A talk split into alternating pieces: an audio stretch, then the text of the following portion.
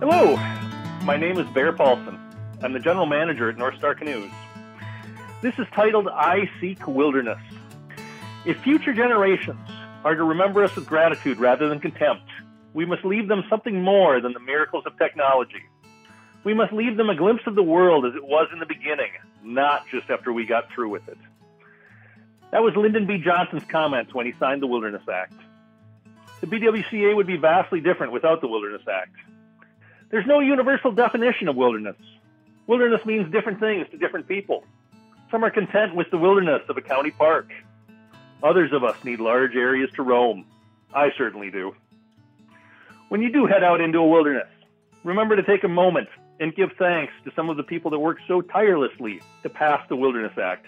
People like Bob Marshall, Howard Zahniser, Olaf and Mardy Murie, if you paddle or hike in the BWCA, you can even give greater thanks to Sig Olson and Hubert Humphrey. Both were instrumental in creating the Wilderness Act and the BWCA.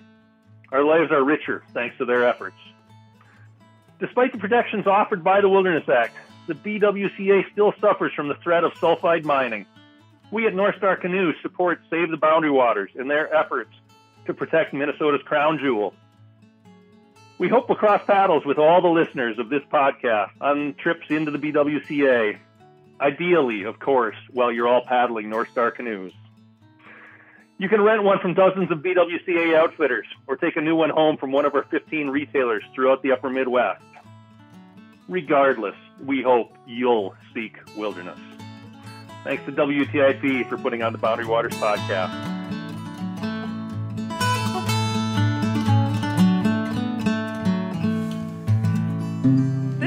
WTIP Boundary Waters podcast. This is the wilderness that Dave and I were both introduced to as kids. You know, our first wilderness camping experiences were in the Boundary Waters. And in summer, you wake up, you swim through the lake, you have breakfast, then you can relax, you can go paddling, you can go hiking. We've done this trip before to Horseshoe Lake, and I remember catching walleye there before.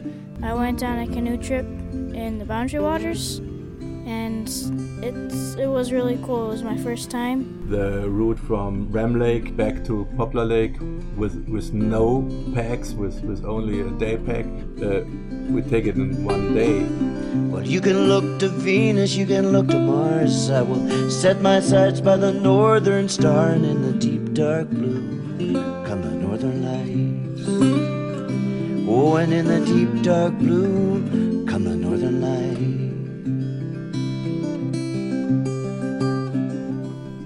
Welcome to episode 38 of the WTIP Boundary Waters podcast. I'm sitting across from your host, Joe Friedrichs. And I'm hunkered in out here in the writer's cabin with your host, Matthew Baxley. It is indeed a beautiful winter day. We are taking shelter from sub zero temperatures in the North Woods and excited for this month's episode to come to you today. Yeah, it's, it's a great episode, powerful. Get ready uh, hang on and, and, come with us on this journey. Matthew, we got a, a variety of things going on. Uh, we've got some summer paddling stories to reflect on, and we've got some winter camping that we're going to hear about too. It's certainly going to be a roller coaster in this episode. Uh, tales of beauty and magic, as well as mishaps and near death and mm-hmm. full redemption and salvation, I might add. Yeah. So let's talk about uh, what we're going to hear later in the episode a little bit. We're going to hear from Maggie, my wife Maggie, and Lindsay, your partner Lindsay. Mm-hmm. Uh, went and did some winter camping. We we know you know they both have now been on a couple trips. It's safe to say Lindsay did her first trip with us at Thanksgiving that you heard about on the podcast at the end of season three. And uh, Maggie and I have done a few winter trips over the years, and she's going to share with you some of those details of some some of the rougher parts of winter camping that mm. can come up. Uh, so that's later. It's basically uh, an approach to winter camping from a fairly new to the process of organizing a trip, and, and they kind of walk you through it. Uh, winter camping 101, if you will. Indeed. Before that, this story takes you lots of different places uh, from Utah to California and all the way to the waters of Cache Bay and Quetico. Uh, don't need to really share too much about it because it kind of speaks for itself.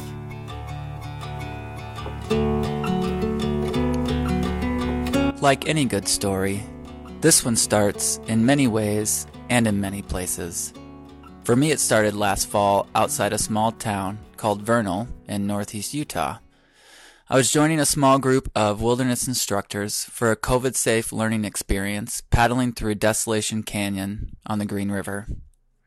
On the first night, I was navigating the informal introductions while wearing a mask and trying to stay warm outside in the crisp fall air of the high desert. This is when I met Kevin. The conversation quickly turned toward boundary waters, and he shared with me that his father had taken a Quetico trip a few years back that was cut short due to a capsize and subsequent rescue by a ranger. The hair stood up on the back of my neck, and goosebumps started to form on my skin under the beat up down jacket I was wearing. My racing inquiries were quickly confirmed that this ranger was indeed Janice Matichuk. After a lengthy and lively conversation, Kevin and I agreed to follow up after our nine day trip was complete once he returned home to Southern California. And it was through Kevin that I met three men. We all connected over Zoom across the country, Minnesota to the West Coast. Okay, I'm, Yeah. I'm, I'm muted now. No, I'm okay over here. I'm just not. No, John, you're not muted. So I would do. It's like uh, it's like I would get there. Come on it's like the cone of silence. Yeah, push this back, and then you two sit right there, Wherever John is at, sit at that. and then unmute this. yeah, and that'll work fine. You guys, this is this will be my favorite part of this whole interview, I think. Their story starts in San Diego in 1986. Although it's not clear if they can agree on this, what they did agree on was a trip to Quetico in 2019. John is the guy who loves Quetico. I'm John Wertgiesen, and I've been canoeing in the Boundary Waters in Quetico since 1989. I now go up for three weeks in the spring and three weeks in the fall.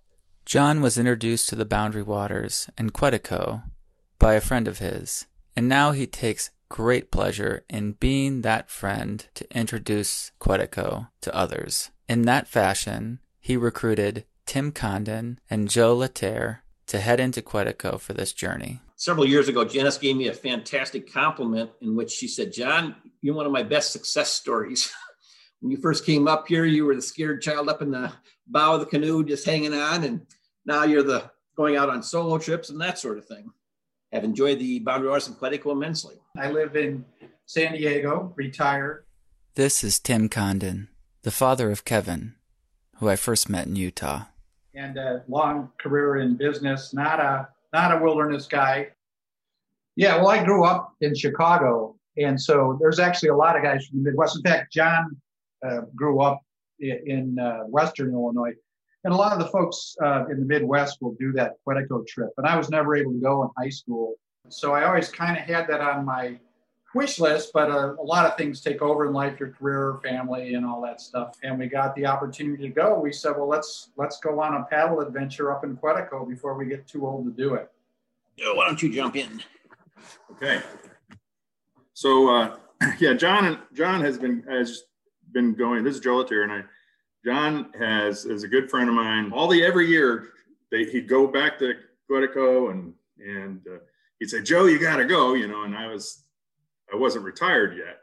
Sure enough, I decided to retire that like a month before we went.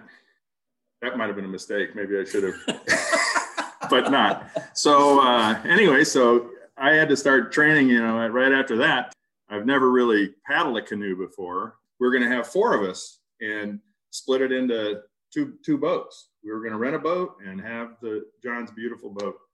And so this friend of mine uh, that was going to go with us uh, bailed on us uh, like two weeks before we were going to go. We decided to do well. We'll just do it with three of us. And but I'd been wanting to do it for many years, and uh, The change from four paddlers to three created a ripple effect that vibrates throughout the rest of this trip. Instead of taking two tandem canoes, as was planned, the men decided to rent a three person canoe. The craft chosen was a Wenonah, Minnesota 3, a 20 foot canoe that is narrow and built for speed. For some, this would be an ideal canoe for Quetico travel. But for these three grown men, two of which having no experience on big water in a canoe, it quickly became a challenge. We had four packs, three gear packs, and a food pack. I've been doing this for a lot of years and we never had problems. Immediately at Hook Island, when we set sail, it was tippy. And in hindsight, it was, uh, I think it was the first time I'd ever had somebody bigger than me in the canoe with me. I was always the biggest guy. Joe's a little bit bigger than I am. That may have been the cause of tippiness. I'm not sure. Also at that Hook Island, that was my first introduction to a canoe. I've never paddled in a canoe. Ah, you've been in a kayak before, though. I've got kayaks here in California. Not the same. so Timmy was the lightest, so he got in the front, and I got in the middle. And I mean, it was nice, calm water in that place, but uh, in that little, nice little bay there. Yeah. But uh, we were shaking and stuff, and so well, let's get to the wall. Let's get to the edge of the lake, right? Right. So, Went followed the shoreline in the lee side, and when we came to the first uh, campsite, I decided to take two of the packs out because the three packs were in the just behind Tim in the front. They were all standing up on end, so they were a bit over the gunnel. So I took two of the packs out so we would have all the packs below the gunnel. And then we paddled up and around, came into Cache Bay. And as we were going across Cache Bay is when we were really getting hit by the wind. There was one moment where, oh crap, we're going over, but we didn't you know, and as you go around that corner, uh, we weren't sure what to expend, it, Timmy and I. But I thought we did a really good job of power power uh, paddling to get to her. Yeah, I mean, it was like it was fun. It was I, I felt the good part of uh, canoeing in there, but we were, we are going straight into the winds, I guess, right? Yeah. And uh, so that just getting there, I thought was a pretty immense, uh, successful, capable thing. Yeah, I, I was I was scared about making that turn, and when we did it, we we churned. We we got to her place in a real nice. Yeah, Janice was interesting because I think when we, you know, the, first of all, there was somebody else there. You know how she can get pretty busy when we first got there. Somebody was ahead of us, and she's she just seemed very, you know, she was very official. She had her uniform on and her hat and all that, and. Uh, uh, and then uh, now John has known her for many, many years, and and their friends. And you know, once the other party moved on, then uh, then uh, you know she was much friendlier, and uh, and you know we started talking with her. When the group arrived at the Cache Bay Ranger Station, John was eager to get as much advice from Janice Matichuk as possible about how to proceed safely with his two novice companions and the men 3 on the large open water of the Quetico. Janice, however, had her own issues to deal with. The ranger station was not without its own challenges. The solar panels that assisted in powering the small cabin and office were down, and Janice was relying on a generator for power. This required fuel, which was running low. Always productive, Janice provided assistance to John while taking care of her own needs at the same time. Later that afternoon, she needed to run over to American Point to drop off gas cans. So she yells at me to get into the boat with her, and we take off, drop off the gas cans. Then she takes me over to the campsite. We pick up our two backs, and then motor back to her place. And while I was there with her, I'm asking her all these questions. You know, gosh, what is going on? What am I doing wrong? It's impossible to know exactly what was going on in the mind of the Cache Bay Ranger that day. But it's easy to imagine that over the years, she had learned to assess specific situations and make decisions to eliminate risk as much as possible. After all, if tragedy were to strike, she alone would be there to respond. And this group was no exception. She, I mean, she said, yes, why don't you guys stay here tonight? And then camp in, you're, this is as far as you're getting into Cache Bay. Yeah. I That's what she said. go over to that spot. It was kind of windy and rough, and I think we were hoping that things would settle down, you know, by the next morning. But uh, I mean, she was coaching us, telling us stories. That led to the decision that okay, we're going to camp at the. I mean, we spent the night there for safety reasons, and the plan was to go over to a close campsite the next morning, figure out what's going on at the canoe, and if we get comfortable, great, we'll head in a little bit further. But until we get comfortable, we're going to stay close to Janice's island. and then we and we barbecued um, and shared dinner with her, and that's when she started telling all the stories.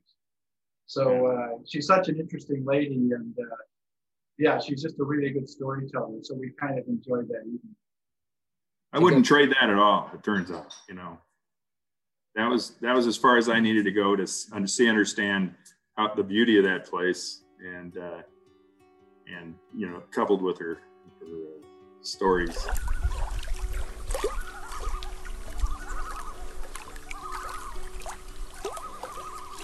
Well, the next morning was cool, calm, relaxed, great. So we packed up. I just took two packs and we paddled over to the closest island. Then we spent like an hour setting up a tent, just horsing around, showing them around what what you know a campsite is like, that sort of thing, the rules of it. Then we started paddling back. The campsite is on the lee side of a peninsula. When we got out to the uh, end of the peninsula, it was just whoa there's a little bit of fringes of whitecaps. And then the wind came up more and the whitecaps came up more. And just as I was about to shout to them that to turn into the wind, a wave hit us, got that feeling in the lower stomach. Uh oh, we're going over. And we did. Yeah. So we're in the water all of a sudden. Right? we tried a couple of different things. I mean, I knew there was no way we'd be able to get back into the canoe and be able to paddle well, Janice had taught me that, which, you know, just hang on to the canoe. We all had our PFDs on, so we are good there. So we ended up with the boat on up, and uh, John was in the front, and then I was in the middle. Uh, John, you were pretty much on the left, the yeah left, left side. side. I was trying to do a side stroke on the left side, and, and then I was in the middle, and then Timmy was in the back, and so uh, that's the way we and we were we were working through it. I mean, we weren't you know, we were fighting the waves at that right. point for quite a while. So it's just below the surface, and we're kind of dragging this really heavy canoe. I, I don't know what you guys were thinking. I was thinking we didn't have that much time. I didn't know what the calculation would be, but I knew we didn't have that long in that temperature water before hypothermia. So, so I thought the teamwork was good. We, I thought we should try to make our decisions early, so while we're still thinking clearly. And, uh, you know, we decided to kick for the island. I don't know how far, what would you say, maybe half a mile, something like that. The current is pulling us sideways. So the island's out in front of us, but that current is starting to pull us sideways. And the wind and waves started pushing us away from the, you know, we couldn't keep a straight line to the island, pushing us away. I kept on testing my fingers and kicking with my feet. And I thought, well, I'm not that cold. This is not too bad. Like I said, I'd been out uh, a week and a half earlier and my fish finder was telling me the surface temperatures were between 48 and 50. You know, surprisingly, I Googled it afterwards, 47 degrees. Surprisingly, though, I don't know if it was just adrenaline, but after sort of the initial, you know, you feel it, it didn't seem that cold. You know what I mean? Because it was like, I, I, don't know if I was scared or if it, if it was, you know, a bunch of things. You know, my head was mm-hmm. trying to figure out what to do. And uh, but I, I didn't notice it that much once we were in. I don't know about you guys. Not horrible, but certainly not comfortable. But I didn't notice. I thought I was doing fine, and we kept paddling, pushing. I don't think it was going to make any difference. We had to just paddle as hard as we could, and I thought this is okay. You know, I mean, it's uh, but uh, and then my my one of my boots came off, and uh, so that was not good. But somehow it ended up in the boat at the end of this whole thing. we finally gave up on trying to make it to the little island that we were shooting for. And that was and depressing. Just, that was a yeah. little bit of a depression there. And we decided to just go with the wind and waves then that would take us to shore. Well, yeah, keep in mind. So we're, by the way, my understanding with hypothermia is, you know, you can you can move around and generate heat for yourself, but the math is the math and you'll be temporarily warmer, but your body's still expunging the heat. And, and it's just it's just the math. And eventually you've only got so much time. So so even though you may feel warmer with some physical exertion, um, you know, once your once your torso starts to cool, you're you're kind of hosed. So by the time John kind of, you know, he's up at the front of the canoe, then we were he was pulling and we were kind of pushing, and uh, you know, you could it was our plan was to get to this island. And I don't think we really had a plan B. And, you know, as we're going toward it, John said, I don't know how far out, what was it, maybe 300 yards, John? I don't know. Yeah, something John like that. John said, we're not going to make it. He said, you know, we're going to go, we're going to go right past it. And I was sort of arguing against that only because I was, my legs were already numb. I was having a hard time kicking.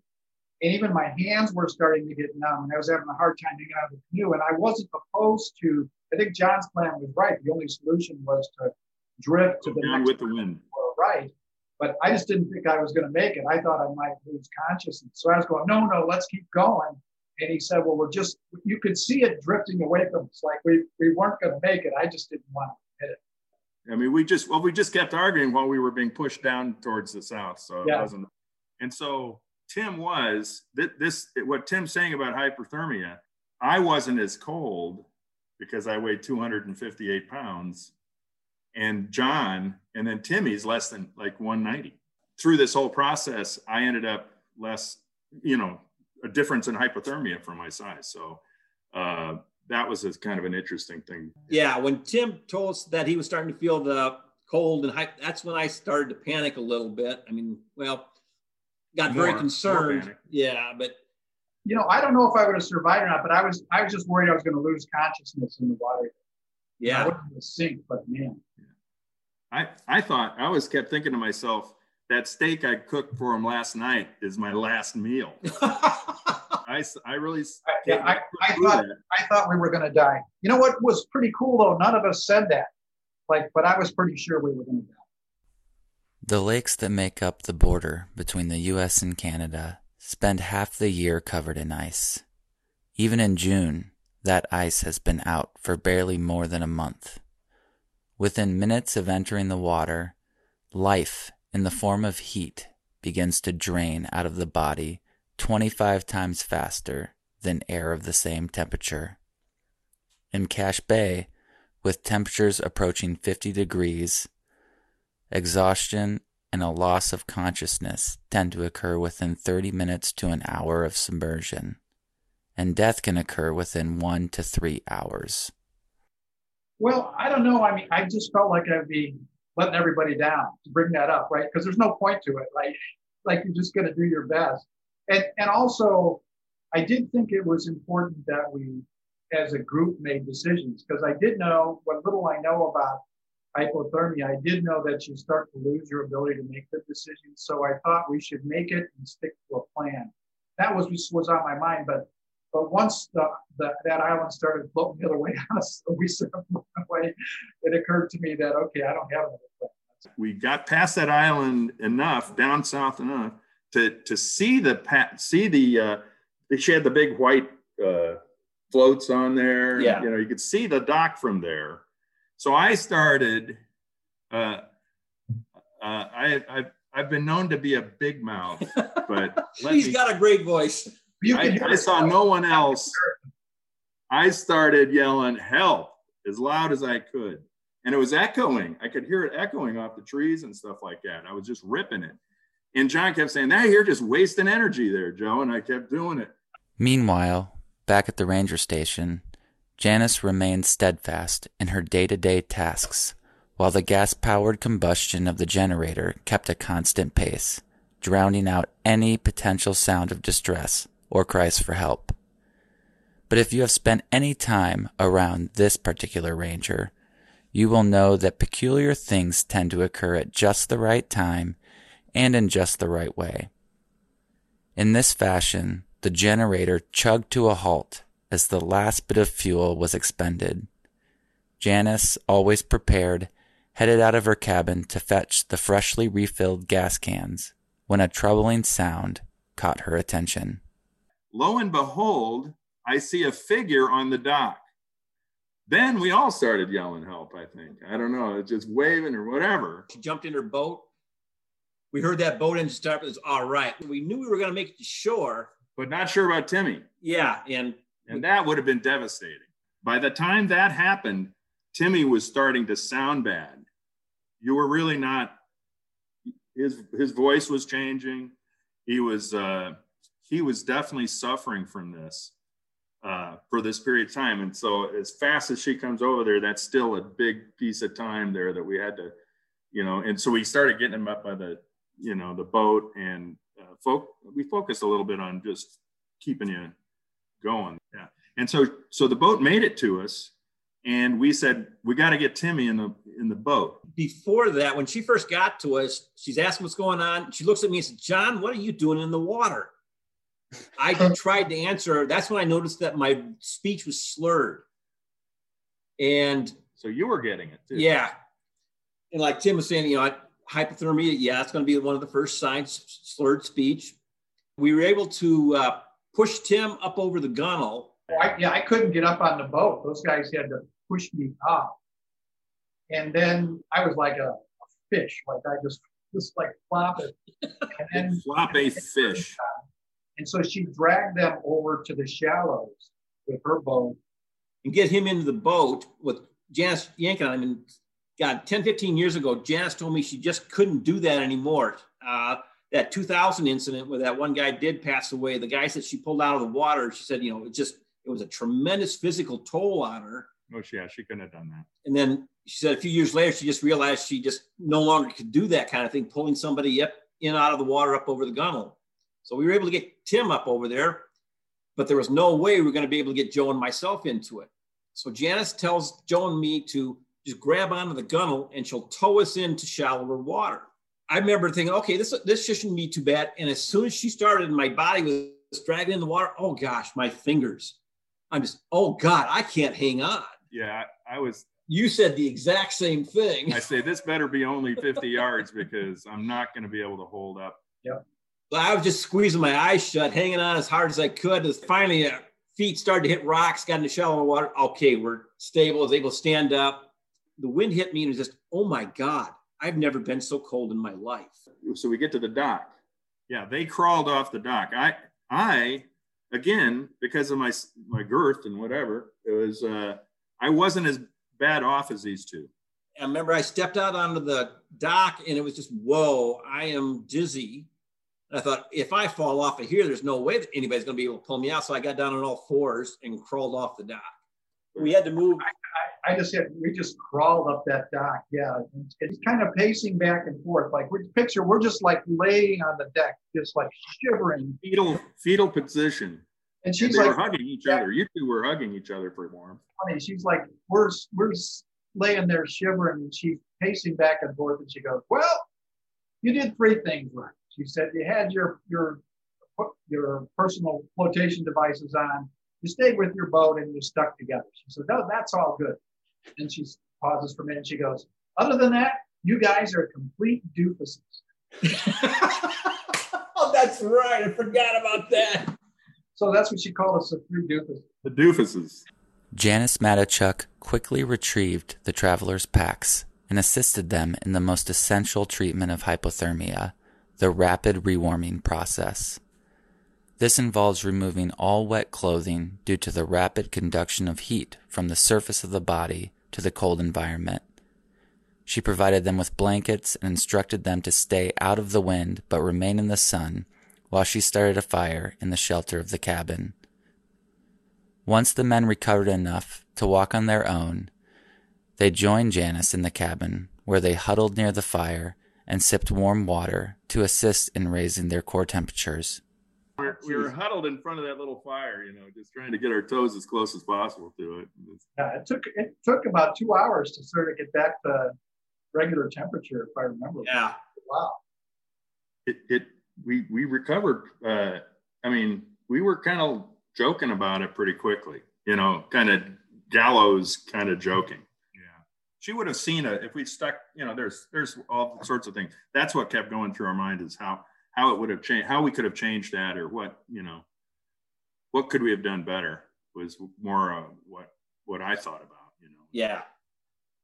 But she did emphasize and maybe this is something for your listeners um, the decision to stick together. You got to picture picture it from her perspective because in that terrible accident she had where somebody actually drowned out there they had split up and it became a little bit of every man for himself. And then, you know, some of them swim for it, the island, and others are out there. And you got a picture from her perspective. She goes out on the bay and there's stuff scattered all over the place and she doesn't really know where to go.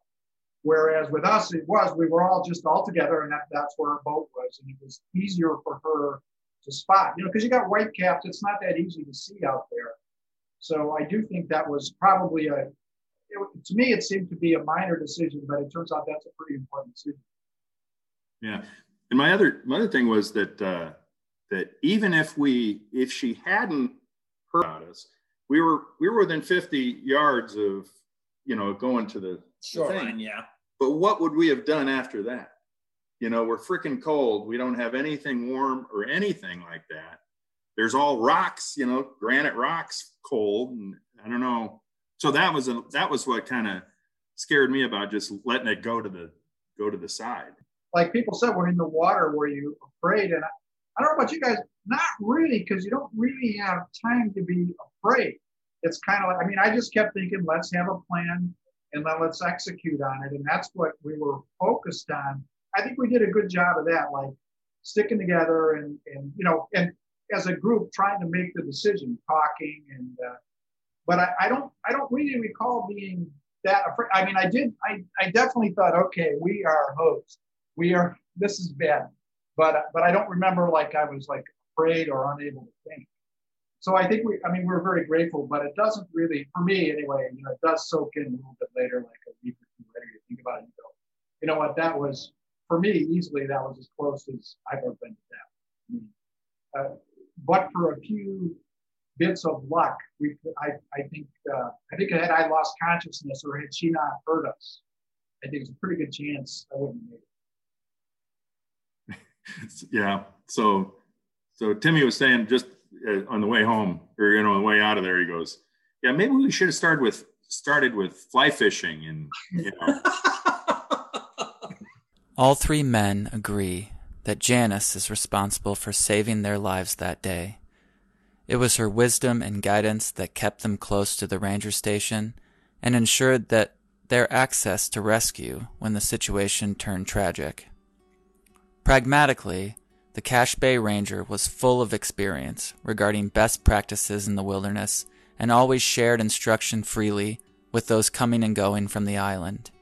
Keeping paddlers safe is, in fact, her job.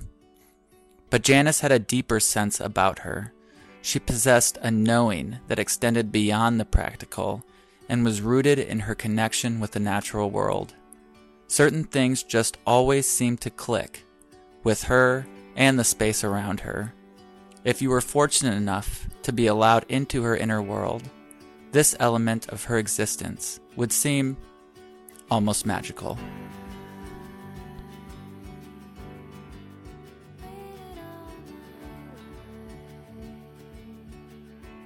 you know, because of our experience with Janice, it was not just Saturday night. Sunday night was the big, big. We we really got deep on Sunday night with her. Yeah. And so that I wouldn't trade for anything. She had so many great stories. She was showing us her art, and yeah, I was just. She was definitely a person of that place. For her, that was home, and it just. She talked about uh, she's really, uh, it, it, was really just, you're right, Joe, it was a special night, you know, especially after what happened. Janice said a lot of things that night that I had gathered over many, many years. And she felt very, very comfortable with you two and told a lot of stories she doesn't tell too many people. She seemed like she could, she could tell you what's happening clear across the bay, you know, and, and she was so frank about her entire life with us that night. And it, it just, it's, you uh, i'm not sure i would have been so you know just quietly i don't know i just joe's struggle to describe this experience of janice has been felt by many of us. It's something special and seemingly otherworldly. Or maybe it's from a world that has all but slipped away from our senses in this modern era. Maybe the thing that draws us to Janice Matichuk is the same inner voice that calls us to the wild places. If we listen close enough and stay quiet enough, maybe we can all hear what she could hear and tune into the frequency that made her so special. The truth is, no one could come close to describing this other than the Cache Bay Ranger herself.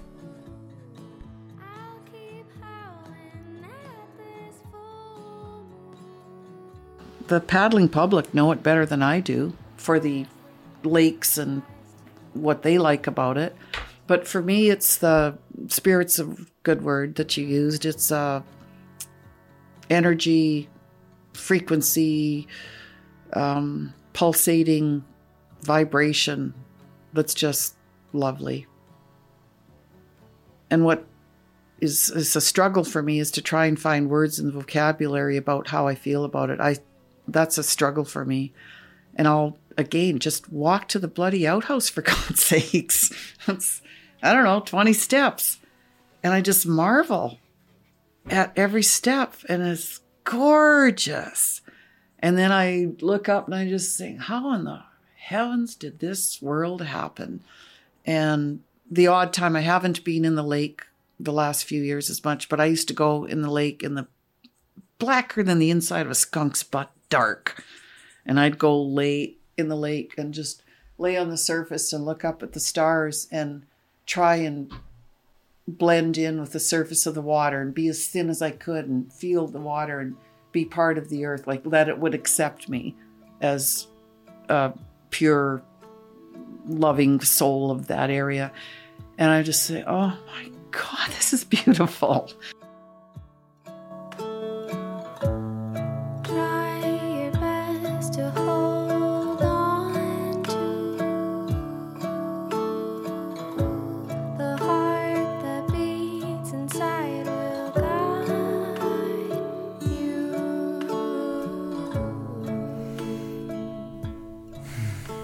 Matthew. That's uh, just to hear Janice's voice there at the end is very, very moving. Uh, as as I'm feeling right now, having heard that, and uh, you know, maybe even just hearing Janice's his voice uh, does something. But I think those words that you captured and shared in your piece, uh, yeah, hard not to feel some emotion in that. Well, you know, I speak for both Joe and myself when I say that Janice has had a profound impact on our lives. And uh, it is my firm belief that uh, Janice has every everybody who knows Janice, she was a storyteller, mm-hmm. and I I believe she's still going to be telling stories, uh, and she's not done. And one of the most amazing elements of this particular story, as you heard in the beginning, uh, out in Utah, the the day before I met Kevin was Halloween, and I believe you and I were on a video call from Minnesota all the way out to Utah while you were having your annual pumpkin burning. yes.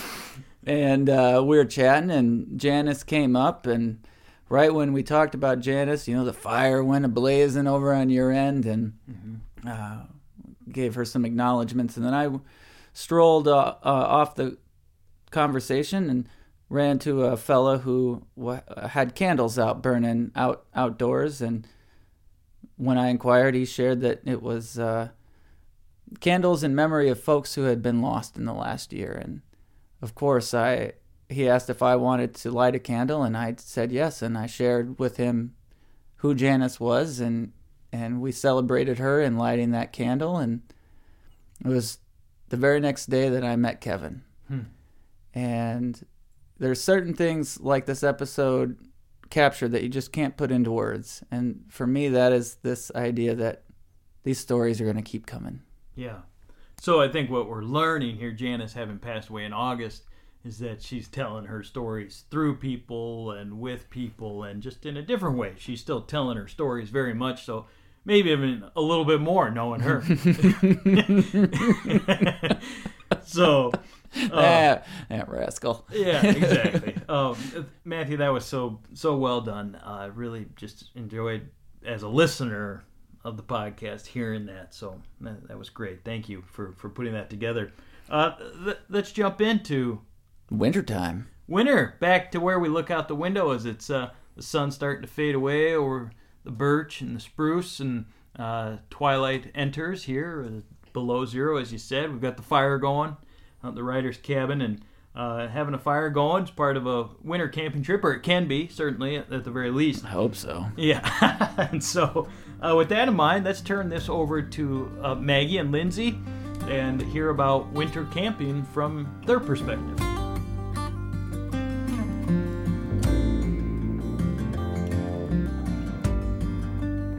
Hello, WTIP Boundary Waters podcast listeners. This is Lindsay Gao here to do a fun recording and share some info and stories with my dear friend Maggie.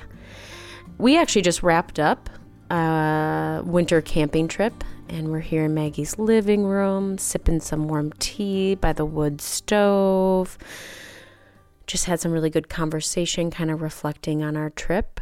Maggie, tell the listeners who you are, know, where you live, how you got introduced to the Boundary Waters. Yeah. I am Maggie Friedrichs, and Joe is my husband. And I've been going to the Boundary Waters since I was a little, little kid. Um, my dad introduced me to the Boundary Waters, and he has such a deep love for the wilderness that stems back to the 1970s, actually, when he um, worked at Camp Menogyn. And so he used to sing me songs before bed, like camp songs, and always talk about these amazing experiences in the wilderness. Um, and then when Joe and I moved up here, I made the connection that the place that my dad was talking about was really close by. So um, it's just really cool that now I'm living in that place where my dad had it's like his happy place, you know, and it's my happy place too and I just feel so lucky to live here and to get to play in the wilderness and it's just such a healing, amazing experience to to be out there. So yeah, that's um my background with the Boundary Waters. I love that you and your dad have the connection of the wilderness and uh, share a happy place. That's Mm-hmm. that's really awesome. Thanks. Yeah. What uh Megs, what's your favorite winter activity? I really like I like skiing. I actually just started skiing a couple years ago, but I just can't get enough of it and it just feels so good on my body and I'm excited that I I never used to be in love with wintertime and now I feel like it's that love is growing because of skiing. I always want to get outside and it just feels so good on my bones and my joints and um and I also like taking photos of of things in the winter. I think that's really fun to look at the how different it is. It's like you're in a, a like on another planet or something and you see all the the ice formations and the the ice crystals and icicles and um, just the, glittering snow and it's just so different. I love it. I appreciate you saying that that you used to not really appreciate winter that much. Mhm. But it when you can find ways to be outdoors in the winter and find things that bring you joy, it right? It makes you like fall in love with winter. Mm-hmm. It's very exciting. It's like a new love in my life. Mhm. Falling in love with winter. Mm. I like that. So you talked about cross country skiing. You talked about photography, and now you and I both are starting to winter camp. Yeah. And that's kind of what this episode is going to be about. Mm-hmm. Uh, we both, I think, identify as beginner winter campers, right? Yeah. And so the purpose of this is to just kind of share some of the knowledge you and I have obtained as beginner winter campers from both personal experience and kind of talking to other people about winter camping um, in hopes that this will empower other people to feel like they have some knowledge, to feel more confident in maybe getting out and winter camping, to really have another way of experiencing winter and loving winter. Yeah, I think that's a great way to put it. And I also think for a lot of people, including myself before I had gone winter camping, it can be really overwhelming to even think about doing something like that. Um, but once you do it, I think you start to realize that it's not as daunting as it seems. It I think it's a beautiful thing because it's a totally different way to experience camping and it forces you to slow down even more, which I think can be a really great thing in life to slow down a bit and to just appreciate every moment and it forces you to slow down because it's it's much harder to travel in the winter. It's a slow, steady process, so it forces you to be present. Yeah. I I definitely agree. And it can be overwhelming and it can be mm-hmm. really intimidating too. Mm-hmm. So let's let's jump in. We have some kind of topics here we're going to try and cover. So the first thing we want to chat about is our route, how we chose our route. And Maggie and I picked a spot that we were familiar with. Mhm. We had been out to um, to this lake a couple times, well, a few times together, day tripping, Mhm. um, skiing or snowshoeing into this to this spot in the Boundary Water. So we are familiar with it. I camped there one once before. I've only gone winter camping twice, and the first time was in this same spot that we went to. Um, and I've also been there many, many times in the summer, so it's super cool to notice the differences in the lake um, in the different seasons. Yeah. I do love that contrast. That is a, a great thing to point out. It is so cool to be in a place in different seasons and seeing how Mhm. it changes and then how you have to access it differently. You know, Mhm. now it's like from canoe to snowshoe or ski or sometimes even just on foot. And we also picked this spot um, because it wasn't super far from uh, from an entrance. So if we kind of ever felt a little in over our head or something happened, Mhm. it wasn't that far of a trek out. Mhm. Um, yeah, we just we crossed a lake on snowshoes with our sleds, and then we went over one portage, and then walked.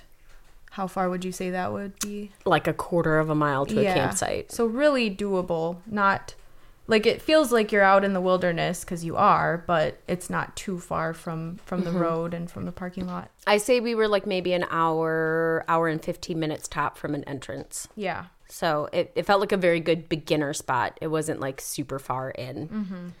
Mhm. Um, so that's how we picked our route. We did. And next, let's talk about gear. Who doesn't love to talk about gear? I know you do. yeah, what kind of gear do you want to talk about? I oh, I think I'd like to talk about the pulk sled. And if you don't know what a pulk sled is, I suggest looking it up. Google it. It's P U L K and essentially it just it helps you so much with with carrying all your gear and your tent and um, whatever else you need to go camping. So, yeah, pulk sled. Yeah, and we both also brought cross country skis and snowshoes because we weren't sure what the lake conditions were going to be like. You know, you Mhm. never know. Is it going to be deep snow? Is it going to be slushy?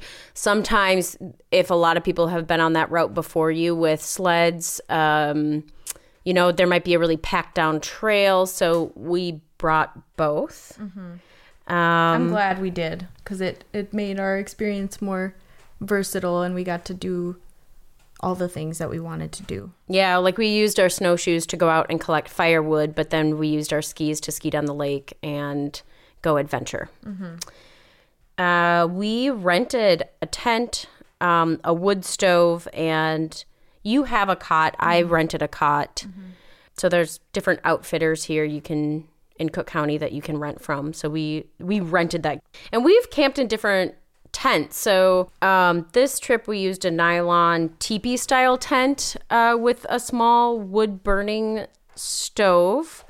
And I know myself, I've also used a canvas wall Snowtrekker tent with a wood burning stove, which I really, I think I preferred that tent over the nylon uh, teepee tent personally. Mhm. And you've camped in another style tent yeah. too. Well, actually, it was just um, a fish house, and we camped right on the ice. And that was that. I would actually say I prefer that over the the tent, the teepee tent, um, simply because it was so much easier to set up, so we could enjoy the day more and not spend so much time setting up the tent.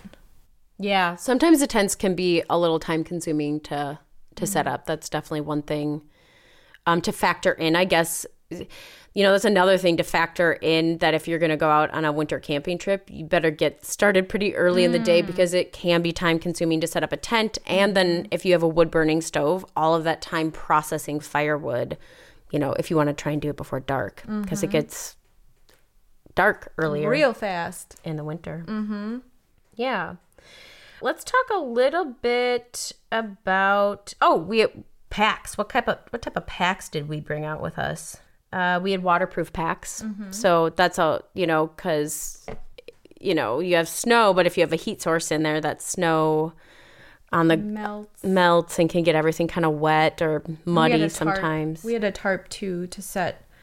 We had a like a dry space in the tent to set our stuff on and keep stuff dry. Yeah, and we brought a little uh, small like portable shovel with a Oh, with us to kind of dig Yeah. out the snow. Yep. We dug out the snow first and then we set up the tent on top Mm-hmm. of that space. Yeah. We also brought fire gloves with us. This is the first time I brought fire gloves just because um, the first time I went winter camping, after the stove was already set up, it actually, and the fire was going in it, we realized we needed to adjust some things on the stove, and it was really helpful to have fire gloves. Mhm, To protect your hands from Mhm. getting burned. Yeah. Mhm. What about clothing? Let's talk a little bit about clothing. Yeah, I feel like I have a, a pretty good system down with staying warm in the winter. I always have um, long underwear on, and then I wear like I wear a lot of layers. So I wear like a wicking jacket um, over my long underwear, and then my coat. And I feel like that's really helpful because if we're skiing or going up the portage and getting really hot, you can just shed your layers easily. You just tie it around your waist or whatever. And that that really helps.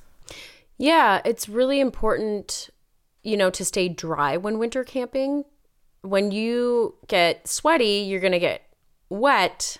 And then if you cool down, that's kind of a recipe for not always a safe situation. So staying warm and dry while camping is really important, which I think you made a really good point of having layers so that Mhm. you can constantly regulate your temperature so you're not getting uh, too hot or too cold. Um, you know, we definitely recommend, uh, like you said, either wicking layers or like wool.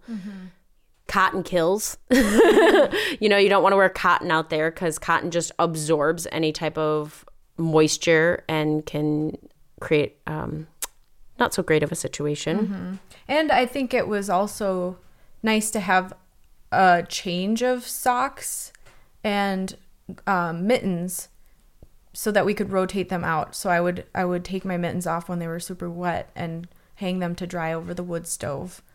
And yeah, I Yeah. would, I would highly recommend doing that. Yep. Bringing multiple pairs of mittens, um, getting waterproof mittens. I know for me, it, I really like having um, fingerless gloves because when I'm having to do things that need, um, you know, a lot of like setting up the tent, it's really helpful. Big having big mittens setting up a tent isn't very helpful, but having fingerless, warm like gloves on to be able to take my big mittens off when I need to do something that requires like a lot of dexterity or something like that. And then being Mhm. able to put my big mittens back on to keep my hands warm was really helpful. Mm-hmm. Um, we also brought anything else with clothing you want to add? Hmm. Oh, staying. It's always great to have. Um, you know, you don't want to bring a ton of clothes with you because that's a lot more weight. But being able to change into dry clothes at night is key to staying warm. I think we talked about that a lot. Yeah, I I don't ever wear what I wore during the day into my sleeping bag. Otherwise, and I've made that mistake. Um, and it makes all the difference in the world to just have a fresh, dry, you know, outfit to change into for sleep. Yep, totally agree. Uh, we also brought with us um, some good headlamps.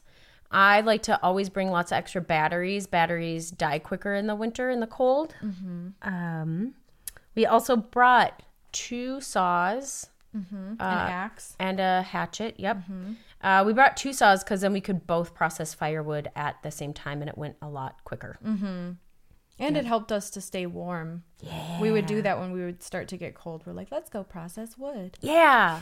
oh, I want to go back to something I forgot Yeah. to talk about with the sleds. Mhm. You know, you pile all your gear in these sleds and you're pulling them out with you. Uh, bungee cords, having bungee Mm. cords to kind of bungee down all of your gear because when you go over portages, gets tippy. it, sometimes it can tip. Mm-hmm. Uh, the gear can just fall off. You know, we on our way out. Mhm. Remember those those people lost some gear in the portage. Yes.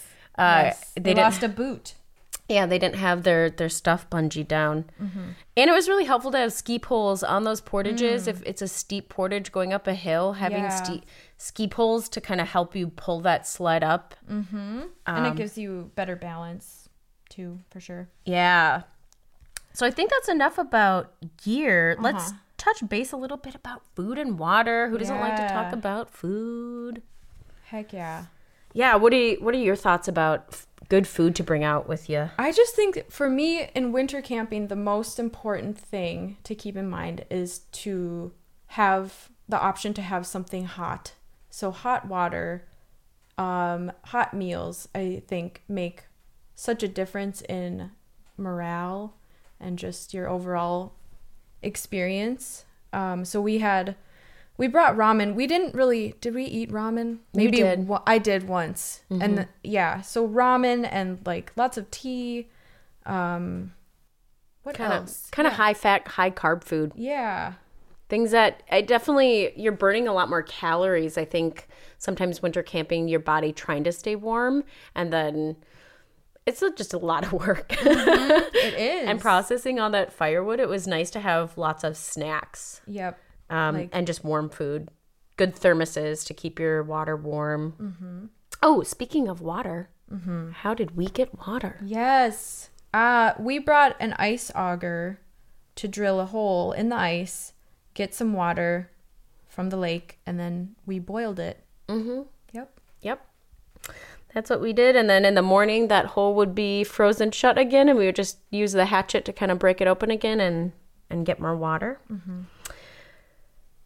When you talk about morale in the winter camping, I think warmth is a big part. Yes, indeed. Yeah. So, what, what kind of thoughts do you have about staying warm while winter camping? Well, I think, like I said, just drinking tea and um, if like if I think checking in with each other too to help each other to get warm. Like if one of us is struggling to keep our hands warm, it's like, well, do you want some hand warmers? Do you want to borrow my other mittens? Just constantly checking in with each other, I think brings that sense of security so you can have a, a more pleasant experience out there and stay warm. Um, what else? What are you thinking? Well, that I think that's a really good point. Hand we we both brought hand warmers out with us in case we needed them.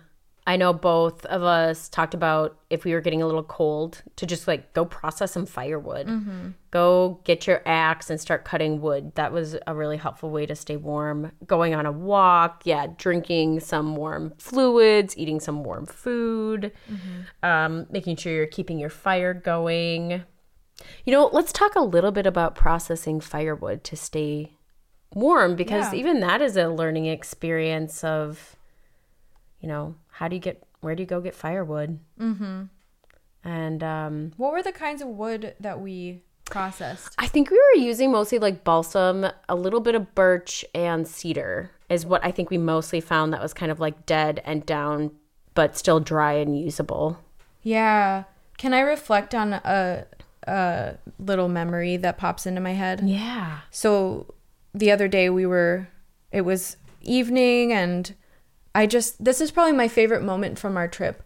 I loved going out to process wood with you.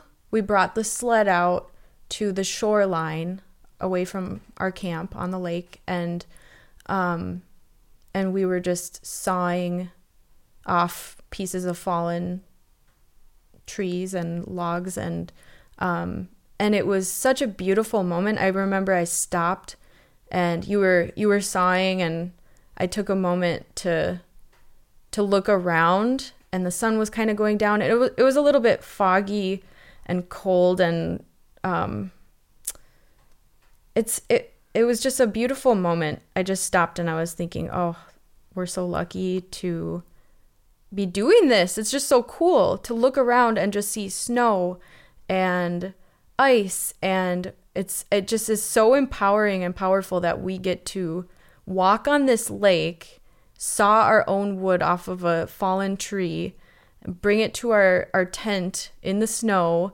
and like it's just it's surreal and it's beautiful and I'm just really thankful. I remember you talking about how good it felt like using all these survival skills. Yes. Yeah, I live for this. I live for that feeling of just wow. We can we can do this. This is this is what life is. This is this is it. Yeah. It, the word empowerment is kind of it's Yeah. it sounds like the two words that came up when you were talking was like beauty and empowerment. Mm, yes. I love it. I love that. Yeah, I I want to I want to go back and add one more thing too about Yeah. us processing wood. Mhm. Um was staying warm. By the way, thank you for sharing that beautiful story. Mhm. We're like geeking out about all these like logistical things and I love that you just put in this beautiful story into it. Yeah, So thanks. Yeah. It's hard not to cuz it's it's such a beautiful almost spiritual experience being out there. So there it all this stuff is really important, all the logistics of it and safety and all of that, but oh, it's just it's so fun and It's so- magical. It is magical, totally magical. Yeah. Mm-hmm.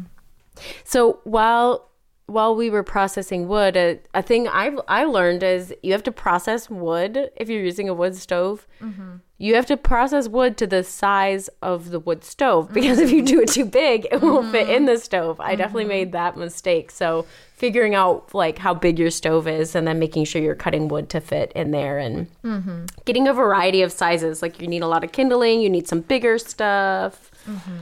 So let's transition and talk a little bit about the weather. I know that this was a big part of our planning process as we made sure we picked a time where the weather was predicted to be not super cold. Mhm. Um, just because, again, we're beginners and we're still learning what our bodies can handle out there Yeah. for days at a time. What was the temperature? What did it get down to? Mm, I mean, the first day we were out there, it was really warm. It was like in the 30s, but the night it got down to like 19. Mhm. And we stayed warm all night. We really did. Oh yeah, we were like super comfortable. Um, and that's like really warm out, but um, I know for me, I wouldn't, I wouldn't want to be out there. I think for me, being out there in maybe the single digits or even like below 0 I, I haven't I haven't tested that out on me yet. You know, other than day trips, I Mhm. haven't done a winter camping trip in that cold of weather. Mhm. Um, I would love to maybe get to that point if my body can handle that, or if I felt comfortable. But I'm not there yet. That's why I think as a beginner, it's nice to go out when the conditions are a little bit nicer, a little bit more predictable. Um, just because you're learning so many new skills and to add like, Mhm. extra cold on top of it, It's So draining. it's really draining. And mentally, it's kind of it's both physically draining and mentally draining too. Mhm. I do want to talk about that mental game thing that you and I were talking about earlier, just like endurance and digging deep and pushing yourself and how rewarding that can be. And Lindsay, you shared with me about how you have been kind of progressing in your tolerance of cold weather Mhm. and how you handle cold weather. Will you talk about that a little bit? Yeah, thanks for asking. um, yeah, I I think for me too, um, I have a condition where my extremities, it's really hard for them to stay warm. They get cold really easily. So like my feet and my toes and my fingers and my hands. Um, and my body just doesn't stay warm very easily. Mhm. Um, and so that can create a lot of anxiety for me in the winter. I'm always thinking about I, I have to pay a lot of attention to my temperature and the ki- weather conditions and my gear and stuff like that because of how cold I can get and and then that creates a lot of anxiety for me when I get really cold like Mhm. am I going to be able to warm up again is this going to turn into a dangerous situation for me Yeah, like the zipper getting stuck. yeah on our on our tent Yeah. um It froze. The zipper froze. there was some condensation and the zipper actually froze in our tent Mhm. so just paying attention to like my body and stuff like that and being able to see what my body can handle and also figuring out what gear works best for my body to stay warm you know hand warmers are lifesavers for me Mhm. having the good mittens um, and just learning my my limits Mhm. but it helps me feel really empowered like to know what my body can and can't handle and then what i need to do to take care of myself it, Mhm. it feels very empowering and and Heck yes. That's what i've been loving about winter camping too it's kind of I love it. I love. I just got a little flash of a memory of um, you pulling the pulk sled up the hill, and I was like, "Yes, get it!" it was just so cool to watch you just pushing through and going up those hard hills, and oh, it's just such a beautiful thing to be out there together, um, pushing ourselves and knowing our limits and you know it's just it feels like such an achievement. Yeah. Tell me about your mental game um oh yeah.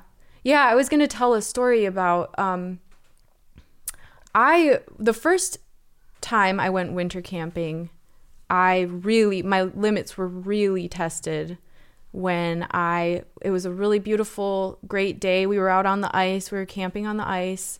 My husband joe was fishing as usual and um, it was a great day. And then come maybe midnight, I woke up and I had this moment like, oh my gosh, I'm gonna puke. And I ended up throwing up all night long. And I was so, so sick. And I had to, you know, it's it's tough because if you have to get out of the tent, you're walking out into and I'm pretty sure it was I'm pretty sure it was sub-zero weather. It was Mm. way colder than than our camping experience just the other night. Um, so just getting out of the tent and feeling so sick and cold and weak, and then having to to break down camp in the morning and having to trek out across a lake and across a portage and across another lake. I had this moment when I was like, I didn't I felt like I was going to die. I I didn't know if I it's and it's scary because that anxiety creeps in. You're like, "Oh my gosh, I don't know if I can do this, but I have to because if I don't if I don't make it across the lake, if I just stop and lay down, like it could get worse." And um so my body kind of took over and I kind of started repeating a little mantra. Actually, I think I said it out loud and I I said something like I can do it. I can do it. I can do it. I can do it. And I just focused on each snowshoe in front of the other. And when I was done, when I made it across, we finally, and I was like almost falling over. I was pretty much delirious from just being so weak and being sick all night. Um, and I remember the moment of getting to the portage, getting to the parking lot, and um, I just felt so accomplished and I was I was I was amazed at my own endurance and I just feel like if I can if I can get through that, what other things can I get through? You know, Mm. it's just so empowering. Yeah. You're a strong lady mentally and physically, Maggie Friedrichs. Well, thank you, Lindsay Gow. so are you. Um, so we have two more topics we want to touch on. One is periods. Periods in the boundary waters. Um, this is something I don't think that's like talked about a ton. Um, Yeah, like not at all. Not not a ton. And it's yeah. it is relevant. It is so relevant. Yeah, yeah. So, um, I remember you told me your first. Oh. will you share your story about I getting will. your period in the Boundary Waters? Yeah, I got my first period in actually not in the Boundary Waters. It was in Quetico. Mm. Um, and I was ten, and I was with my dad and my uncle and my cousin and my brother, and I got my first period out there, and I didn't have anything. Um, I didn't have tampons, didn't have pads, so I ended up just wadding up paper towels and just dealing with it. And I remember I asked my dad if I could share this story. Um, I remember I was like, I, I told my dad I had my period, and he's like, well, you know, bears can can smell blood. No, he didn't. Yes, he did. And I was like, I was terrified. And I'm like, well, good thing we're staying on an island, Dad. And he's like, well, bears can swim, Mags. No. Yeah. So I'll never forget that. Uh, it was it was quite the experience. Oh my gosh, it sounds like such a dad thing to say. Mhm. Yep. So that doesn't sound like the most ideal first period No. situation. No, it was not. But it's a good lesson to learn to be prepared. Um, and I think, I personally, I don't know about you, Linz, but I really like using a period cup um, just in general. But in the wilderness, it's really handy because you're not leaving a bunch of waste behind. And it's, um, it's just very convenient. You don't have to change change it for I think up to 12 hours or something like that. So it just makes it so much easier and environmentally friendly. Yeah, I agree. Um, you know, tampons and pads you have to pack out with you. You can't leave them behind or like in a latrine. Mhm. Um, and that's just kind of not an enjoyable It's not fun. experience. so, period cups are definitely the way to go, I think, for me personally, too. Mhm. Um, you just have to make sure you're just doing it very, like you're being sanitary Mhm. about it. Like, make sure you wash your hands really well before you change your cup. Um, So, if anyone out there has any questions about this, I just highly, and you don't know what a period cup is, have never used one, there's tons of YouTube videos out there. There's tons of information. Do your research. There's lots of different kinds for different body types and body shapes. Um, It's so worth it. It's so worth trying it out. It I it's for me it's been a, a game changer. For sure. Yeah. Yeah. So the last thing we want to touch on is we talked about the mental game, but a little bit about morale when we were Mm. out there in the winter. Yeah. Yeah, we we were reflecting on how we feel like such a good team adventuring together because we trust each other. Yes, it's all about trust and communication. Just Mhm. being able to to check in and thinking about the whole group as opposed to just the individual person. Yeah. I think you and I are really good at reading each other, so we can tell when something is going on with the other person and to be able to check in to see what they're what they're needing. Mhm. Um and then being able to support each other with with what they're like what they're needing, you know, if you know, you got kind of quiet sometimes. I'd be like, "Hey Megs, are you doing okay?" And you'd be able to maybe communicate what's Like, yeah, I'm just getting a little hangry. Yeah, we're like, okay, we were processing wood. All right, we're like, yeah, let's finish this, and then let's take a break, and we'll go warm up some water and have a snack. Yep. Um, so that's definitely a huge part. And I think another part is you and I have a lot of fun together. Yes. So when situations can turn even sometimes like kind of not so great, we can make jokes about yes, it and laugh and turn it into something positive. Yeah. And there's always a solution for whatever obstacle pops up, you know. Mhm. Well, I think that kind of wraps up our whole little episode. Well, not the whole episode, but our section of getting to talk about beginner winter camping.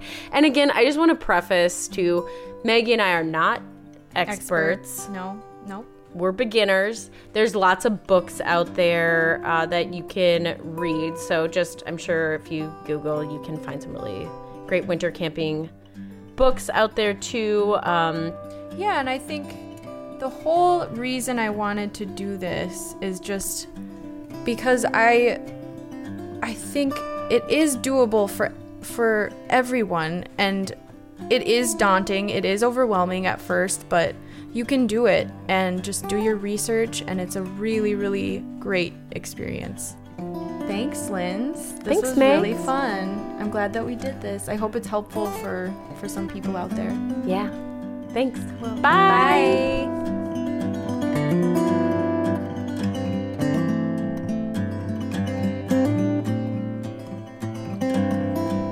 I think that covered about all of it. What do you think, Joe? Winter camping. I mean, I learned some things. It's nice to hear a refresher. You and I are Mhm. certainly s- still learning about winter camping. Every trip, things you pick up on and take with you. And I'm sure Maggie and Lindsay, as they start to do more winter camping, either on their own, uh, together, or with us or other people, uh, that those, you know, it's still a learning process. Every every new experience, I think, is a learning experience, and it just strikes me how much that actually goes into a trip, and how much energy is expended on a winter camping trip, and, and I think that's part of the fun. Mm-hmm. Yeah, great uh, to hear some different perspective, things that Maggie and Lindsay uh, shared that you and I would have no business discussing. That was just very refreshing to hear uh, some some different points of view on winter camp and things that you and I don't don't consider. And and it was uh, I appreciated them taking some time and the willingness to get into winter camping. That's I think probably the biggest obstacle is like taking the initiative on that first trip and just knowing that there's going to be some hardship along the way. Hmm and leaning into it. and leaning into it indeed. Uh, well there we go. It's still winter here in the boundary waters. Actually now i would say the depths of winter. It just came a little bit later. We had such an easy january start to the season lollygagging around at 30 degrees and uh, kind of hunkering in a little bit but we still got some fun things planned for winter and uh, just going with the flow Yeah, you know, we're we're going to continue to to bring you as much as we can in process throughout these Boundary Waters seasons. Uh, if you find that what you're hearing here on a monthly basis isn't enough, uh, certainly check out our Instagram page, check out our Patreon page, and send us an email at bwcapodcast at gmail.com. We love hearing your stories. Uh, staying connected in this wilderness community is the reason that we continue to do this. Um, and we appreciate you, our listeners, because we wouldn't do this without you. Yeah, thanks so much for all your continued support, and uh, hopefully you're either planning your adventures for 2021 in the Boundary Waters in a canoe or on the hiking trails, or following up on the suggestions and recommendations from Maggie and Lindsay and planning a, a winter trip here before the ice goes. Mm, get on that ice while it's hot. hey, not right now. We got work to do. Joe, I think that chickadee just died in the tree. Ooh, it's cold. I just sing when I paddle canoe, feeling not thinking if the strokes are true. We're gonna get through to the other side. Out in the night, the waves beat the shore. You can hear 'em pounding, you can hear 'em roar. Oh, roll me, rock me in my dreams. You can roll me, rock me in my dreams. So I like to sing, I love to dance. I play the fool if I got the chance. All around the campfire light. All around campfire light all round, all round, all round the campfire light.